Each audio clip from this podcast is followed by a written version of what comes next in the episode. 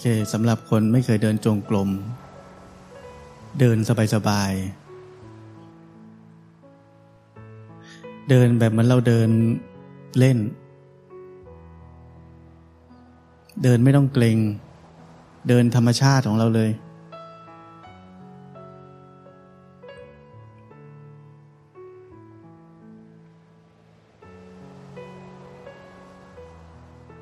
ถ้าสงสัยว่าเอ๊ะเดินยังไงให้รู้ทันว่ามีความสงสัยเกิดขึ้นแล้ว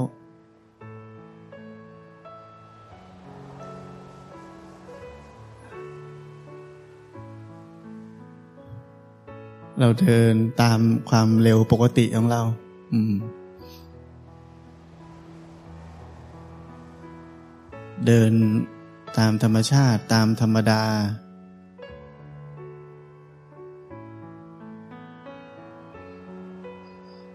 ทีนี้พอเราเดินเป็นธรรมชาติตามธรรมดาแล้ว เราก็แค่หันเหความสนใจมาที่ความรู้สึกว่าร่างกายนี้กำลังเดินอยู่ เรารู้สึกได้ใช่ไหมมันหมุนตัวอยู่ รู้สึกได้ไหมก็แค่รู้สึกแค่นั้น ไม่มีอะไรมากกว่านั้นเลย แล้วมันเคลื่อนไหวยังไงเราก็รู้สึกอยู่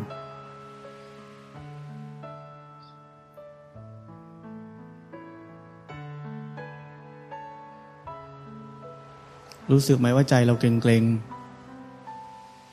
เออเราก็รู้ทันว่าเนี่ยใจมันเกรงเกรงรู้ทันลงซ้อนลงไปอีกทีหนึ่งว่าตอนนี้จิตใจเป็นแบบนี้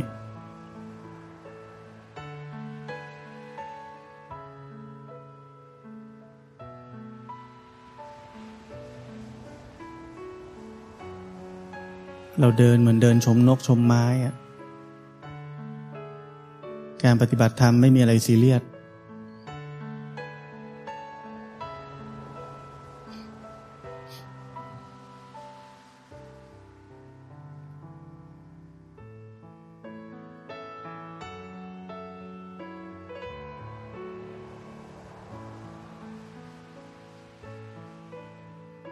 เราเดินไปแล้วก็สังเกตจิตใจเป็นยังไง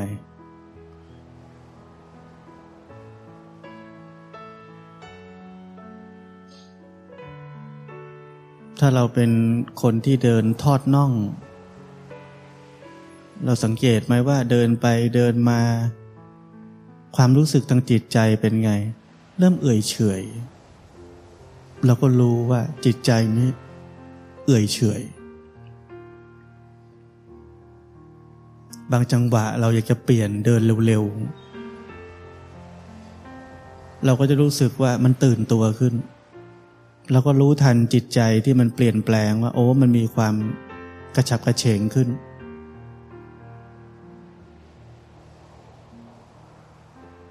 เนี่ยเรารู้เหตุ รู้ผล มันไม่ใช่ว่าต้องเป็นยังไง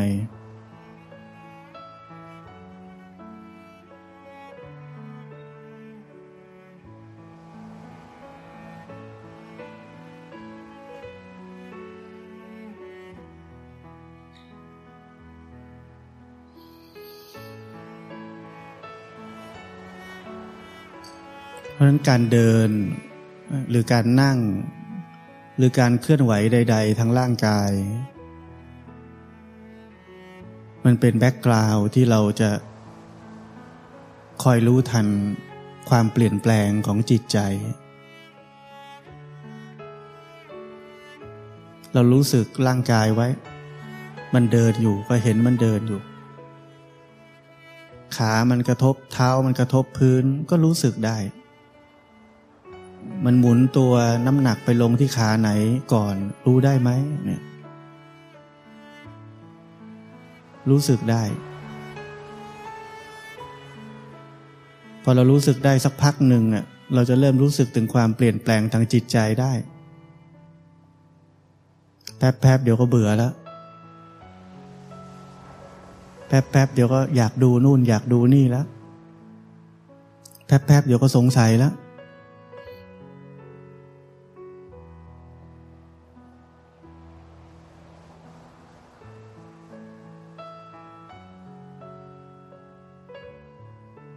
เนี่ยรู้ทันความเปลี่ยนแปลงของร่างกายและจิตใจนี้ไปเรื่อยๆ มันเป็นเรื่องใหม่ในชีวิตเรา เพราะเราไม่เคยรู้ เราเคยแต่เป็นทาสของมัน มันสงสัยแล้วก็เข้าไปคิดกับมัน มันกังวลแล้วก็เข้าไปกังวลกับมัน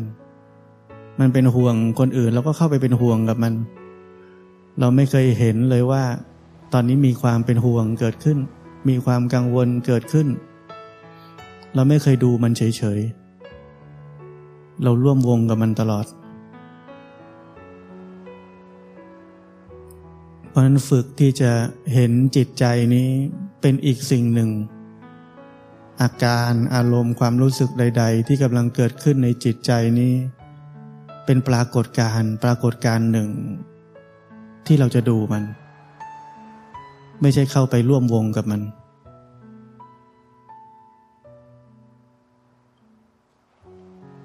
เราจะเรียนรู้ความจริงของมันว่ามันเป็นยังไง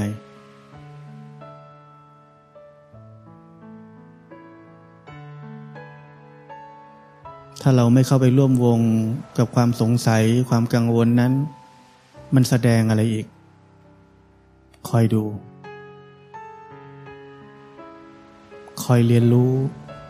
ว่ามันกำลังแสดงอะไรให้เราดูบ้าง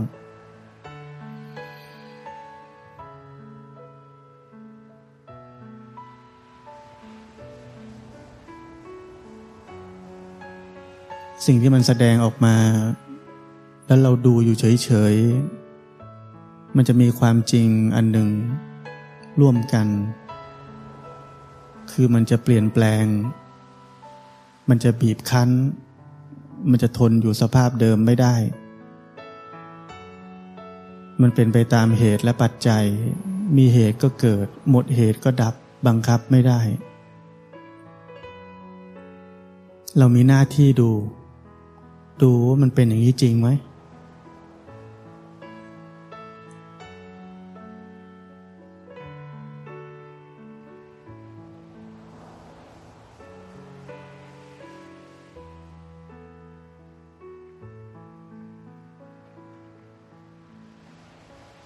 เดินแล้วก็รู้สึกเวลาเท้ากระทบพื้น รู้สึก กระทบก็รู้สึกขึ้นมาว่ารู้สึกแล้ว แล้วลองนับดูซิว่าลืมไปกี่ที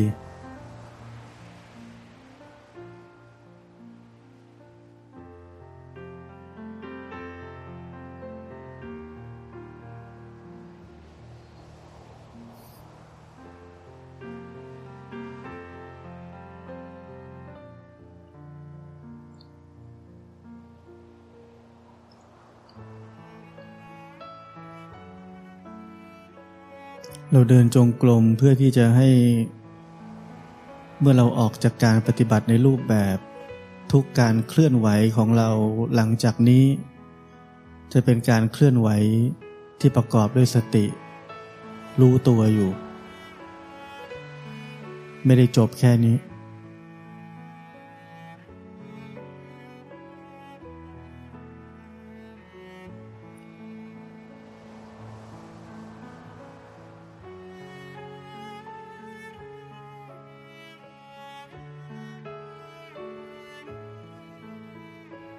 ต่อไปทุกการก้าวของเราออกไปในชีวิตประจำวันของเรา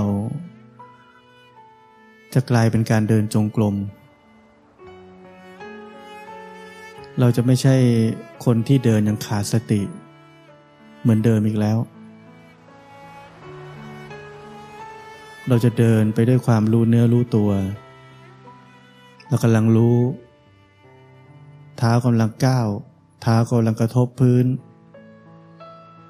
ร่างกายกำลังเคลื่อนไหว จิตใจกำลังนึกคิด จิตใจกำลังมีอารมณ์ความรู้สึกอะไรเราก็รู้ แล้วการปฏิบัติธรรม มันจะหล่อหลอม อยู่ในชีวิตประจำวันของเรา ตั้งแต่ตื่นจนหลับได้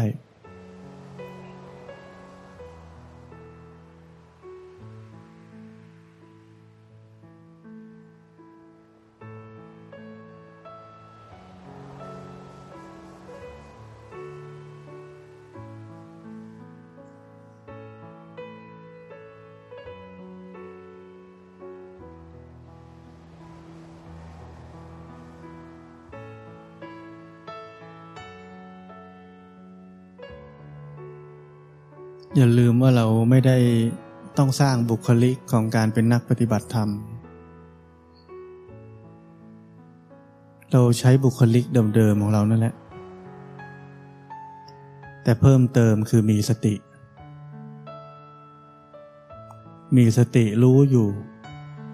กำลังเคลื่อนไหวก็รู้อยู่ ร่างกายนี้กำลังขยับขยื่นก็รู้อยู่ จิตใจ นึกคิดปรุงแต่ง ก็รู้อยู่เนี่ยที่เพิ่มเติมคือมีแค่นี้ คือมีสติ รู้อะไรกำลังเกิดขึ้น เราไม่ต้องสร้างบุคลิกอื่นขึ้นมา แล้วการปฏิบัติธรรมมันถึงจะเป็นการปฏิบัติที่เป็นธรรมชาติจริง ๆ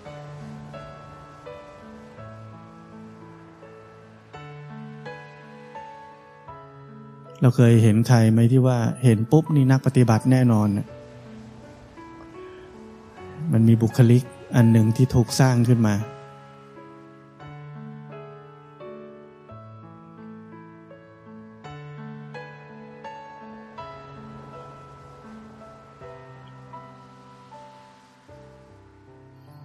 เพราะนั้นเราไม่ได้สร้างอะไรเพิ่มนะ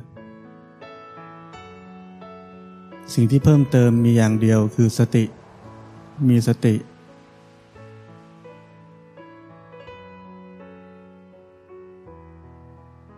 รู้สึกถึงความเปลี่ยนแปลงของกายและใจนี้ อยู่เนืองเนืองรู้เท่าที่รู้ได้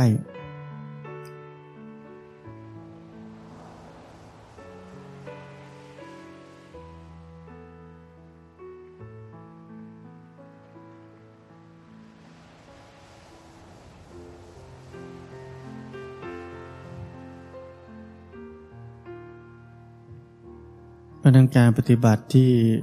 เป็นธรรมชาติเนี่ยเราจะปฏิบัติโดยที่ไม่มีใครรู้หรอกว่าเราเป็นนักปฏิบัติธรรม เราจะกลมกลืนอยู่กับ คนที่ไม่ปฏิบัติ ก็ได้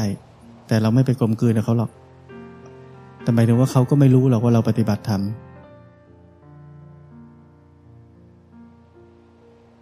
เพราะมันเป็นเรื่องของสติ ที่ต่างจากคนทั่วไปในโลกแค่นั้นเอง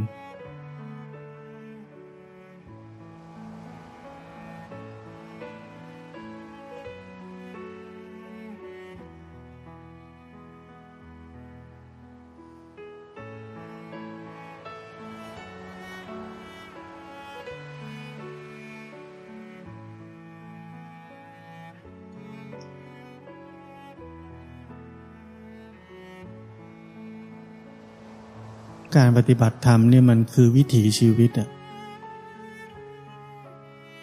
มันคือวิถีชีวิตใหม่ที่เราไม่เคยมี ไม่เคยมีใครสอนเรา ตั้งแต่เราเกิดขึ้นมา เราใช้ชีวิต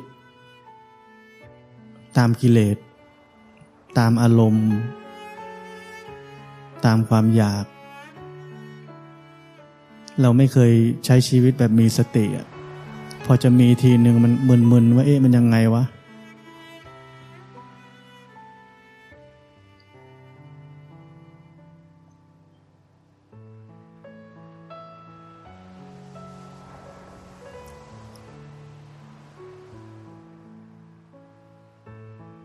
วิถีชีวิตนี่มันเป็นนามธรรม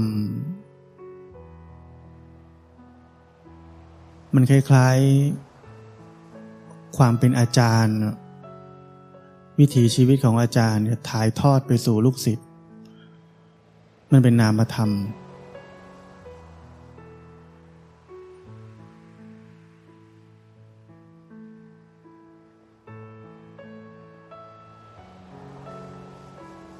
มันต้องอาศัยการที่เราได้มาสัมผัสมาอยู่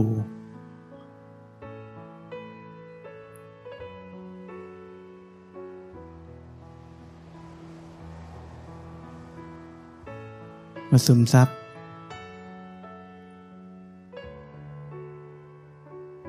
และวิถีชีวิตใหม่ที่เรียกว่าวิถีชีวิต อย่างผู้มีสติเนี่ยมันจะค่อยๆเกิดขึ้นในเรา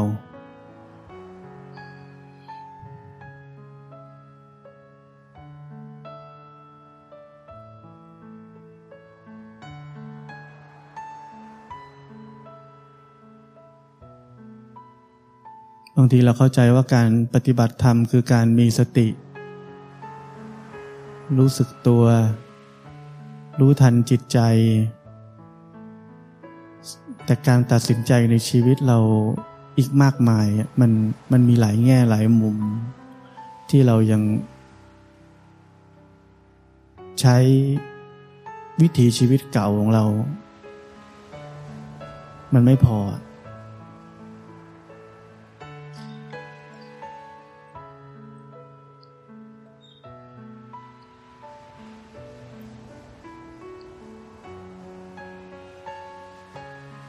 ถ้าไม่เชื่อลองดู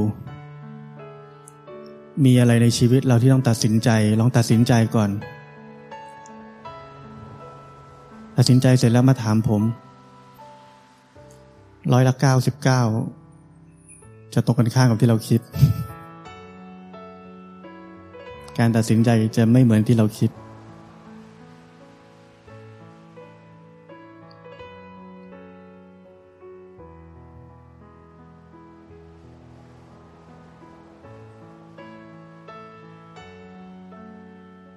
แล้วเราจะได้เรียนรู้ว่า เอ๊ะทำไมครูบาอาจารย์ถึง ตอบแบบนี้ เราจะค่อยๆเรียนรู้ ค่อยๆซึมซับ วิถีชีวิต วิถีการใช้ชีวิต อย่างผู้มีสติปัญญา แล้วเราจะถูกหลอมชีวิตขึ้นมาใหม่เราจะถูกหลอม หลอมทั้งชีวิต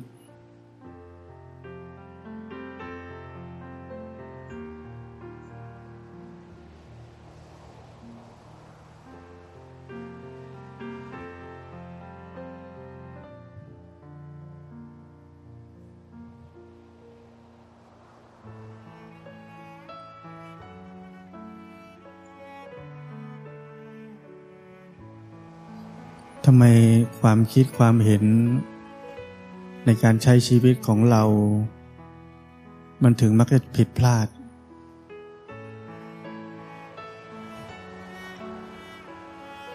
เพราะเราอยู่ภายใต้กระบวนทัศน์เก่า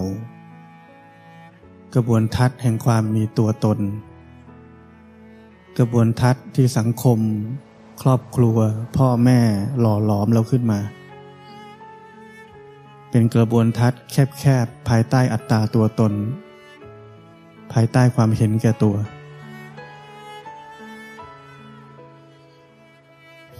การตัดสินใจของเรามันจึงผิดพลาดตลอดเวลา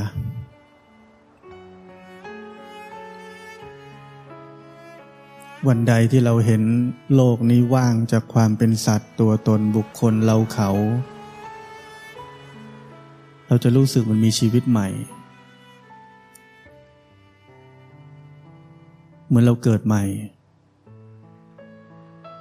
กระบวนทัศน์ทุกอย่างในชีวิตเราจะเปลี่ยนไป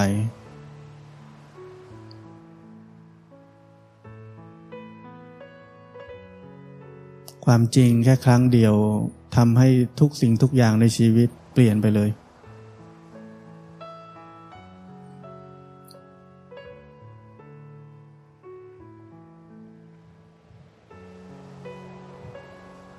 เพราะนั้นครูบาอาจารย์ก็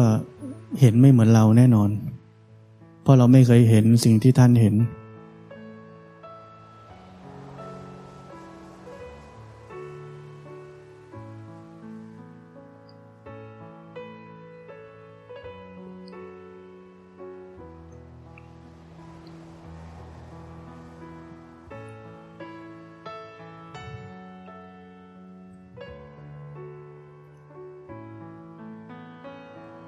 เหมือนที่ผมถามคำถาม ทิ้งไว้ว่า คิดออกไหมว่าไม่มีเราจริงๆเนี่ยมันเป็นยังไง ถ้าเราคิดไม่ออก เราก็เข้าใจครูบาอาจารย์ไม่ได้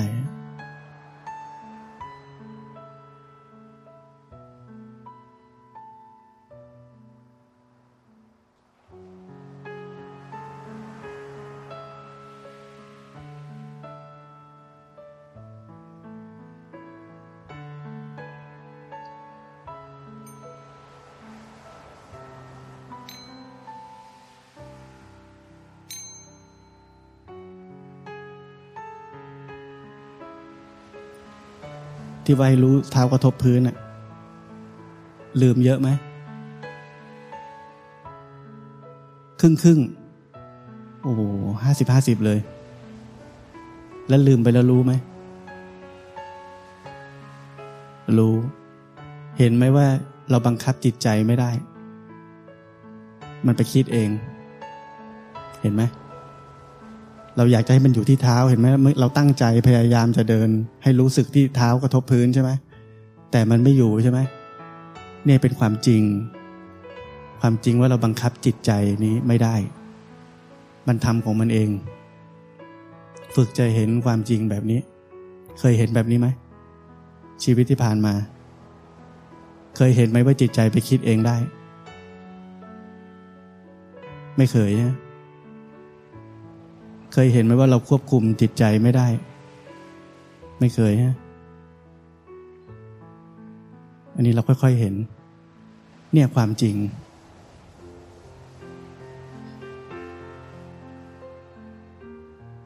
เห็นไหมความจริงง่ายๆเราไม่เคยเห็นนะใช่ไหมทำไม เพราะเราไม่เคยอยู่กับตัวเองเลย เรามีร่างกายเราลืมร่างกาย ไม่เคยรู้ เรามีจิตใจ เราทำตามมันอย่างเดียว เราเลยไม่เคยรู้ความจริงของมัน ว่ามันเอ้ยมันไปคิดเองว่ะเฮ้ยบังคับให้มันอยู่ที่เท้าก็ไม่ได้ อยากให้มันอยู่นี่มันไปนู่น เวลาโกรธทำให้มันไม่โกรธได้ไหมไม่ค่อยได้ฮะต้องให้เขามาง้อก่อนถึงจะหายโกรธใช่ไหมต้องมีเหตุอีกอันหนึ่ง เนี่ยความจริงเหมือนกัน ต้องมีเหตุอีกอันหนึ่งก่อน ผลนี้อันนี้จะเกิดขึ้น ต้องได้รับเสียงง้องอนก่อน ความโกรธก็เริ่มเบาลง เราจะได้ค่อยๆเรียนรู้ความจริงในเชิงของเหตุปัจจัย ว่าทุกสิ่งเป็นไปตามเหตุปัจจัยเนี่ยเรียนรู้ชีวิตแบบนี้ทุกคนนะ ทุกคนที่ไม่เคยปฏิบัติธรรมหรือยังไม่เคยเข้าใจความจริงของชีวิต มองลงไปถึงความจริงแบบนี้ มองให้เห็น ว่าทุกสิ่งนั้น เปลี่ยนแปลง มีเหตุ ก็เกิด หมดเหตุมันก็ดับ บังคับไม่ได้ เห็นทุกกิริยาในชีวิตของเราเห็นอย่างนั้น เห็นไปเรื่อยๆ เราจะได้พบชีวิตใหม่ เราจะได้มีชีวิตบนพื้นฐานของความจริง ไม่ใช่ชีวิตแบบเดิมที่หลงตามความคิด หลงตามกิเลส หลงตามความอยาก ไปตามความพอใจไม่พอใจ เหมือนเดิม นั่นเป็นชีวิตแบบสัตว์ สัตว์เนี่ยมันไม่มีสติ มันไปตามความอยาก ความพอใจ ความไม่พอใจ ไปตามตัณหาราคะ ความเพลิดเพลิน ความหลง เราเคยได้ยินคำพูดไหมมนุษย์เป็นสัตว์ประเสริฐ เราเติบโตมาเนี่ย คุณครูสอนเราพ่อแม่สอนเรา มนุษย์เป็นสัตว์ประเสริฐ ไม่ประเสริฐหรอก เราเนี่ยเหมือนสัตว์เดรัจฉานเลย อ่า ทำไมเหมือนเพราะไม่มีสติทำตามกิเลส เราจะประเสริฐขึ้นได้ ต้องมีสติ เรายังไม่ประเสริฐ อย่าเข้าใจว่าเราประเสริฐ เราอย่ายกยอตัวเองมากเกินไป เราไม่ได้ประเสริฐจริงอะดูตัวเองเข้าไปเถอะ เป็นธาตุของกิเลสธาตุของความโลภธาตุของความโกรธธาตุของความหลง เป็นธาตุกิเลสทุกอย่างแล้วเราบอกเราประเสริฐมันประเสริฐไม่ได้หรอก เนี่ยมองลงไป ดูตัวเองลงไป ว่าเราประเสริฐตรงไหน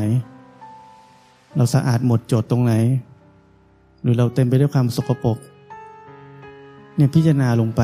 ชีวิตเรามีอะไรดีบ้าง มองความจริงลงไป เมื่อเราเห็นความไม่ดีของตัวเอง เราจะดี เมื่อเราเห็นความสกปรกของตัวเองเราจะสะอาด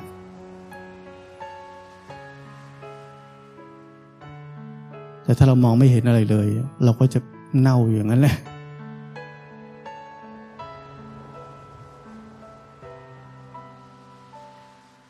เหมือนเราทั้งวันไม่อาบน้ำแล้วเราก็รู้สึกว่าสะอาดอยู่ไม่ต้องอาบ อีกวันก็ไม่อาบก็สะอาดอยู่สะอาดอยู่ แต่จริงๆมันสกปรกอะมันไม่รู้ไงมันต้องรู้ว่าสกปรกก่อน มันถึงจะอาบ เพราะนั้นเราต้องเห็นความสกปรกของตัวเอง ความไม่ประเสริฐของตัวเองให้ได้ แล้วเราจะค่อยๆสะอาดขึ้น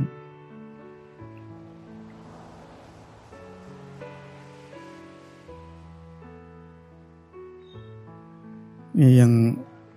มีคนมาบอกตอนอยู่ในคอร์สแทบไปกระสึกเลยทำไมโอ้ยคิดแต่เรื่องไม่ดีคิดแต่อกุศลคิดเลวร้ายมากทำไมเราอยู่กับคนดีๆ เราถึงมีโทสะถึงได้คิดร้ายอะไรได้มากมายขนาดนี้ทำไมมันเป็นขนาดนี้ นอกจากสัจธรรมอันหนึ่งที่ผมพูดเมื่อกี้นี้ว่า จิตมันไปคิดเองเห็นไหม นอกจากอันนี้แล้วสิ่งที่ผมบอกก็คือว่า เราฉลาดแล้วที่เราเห็นความไม่ดีในจิตใจนี้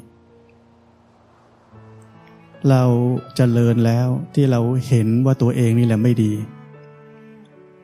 เพราะถ้าเราไม่เห็น เราจะยังคงทำเรื่องไม่ดีแบบนั้นอยู่เนืองเนืองเพราะเรานึกว่ามันดีแล้ว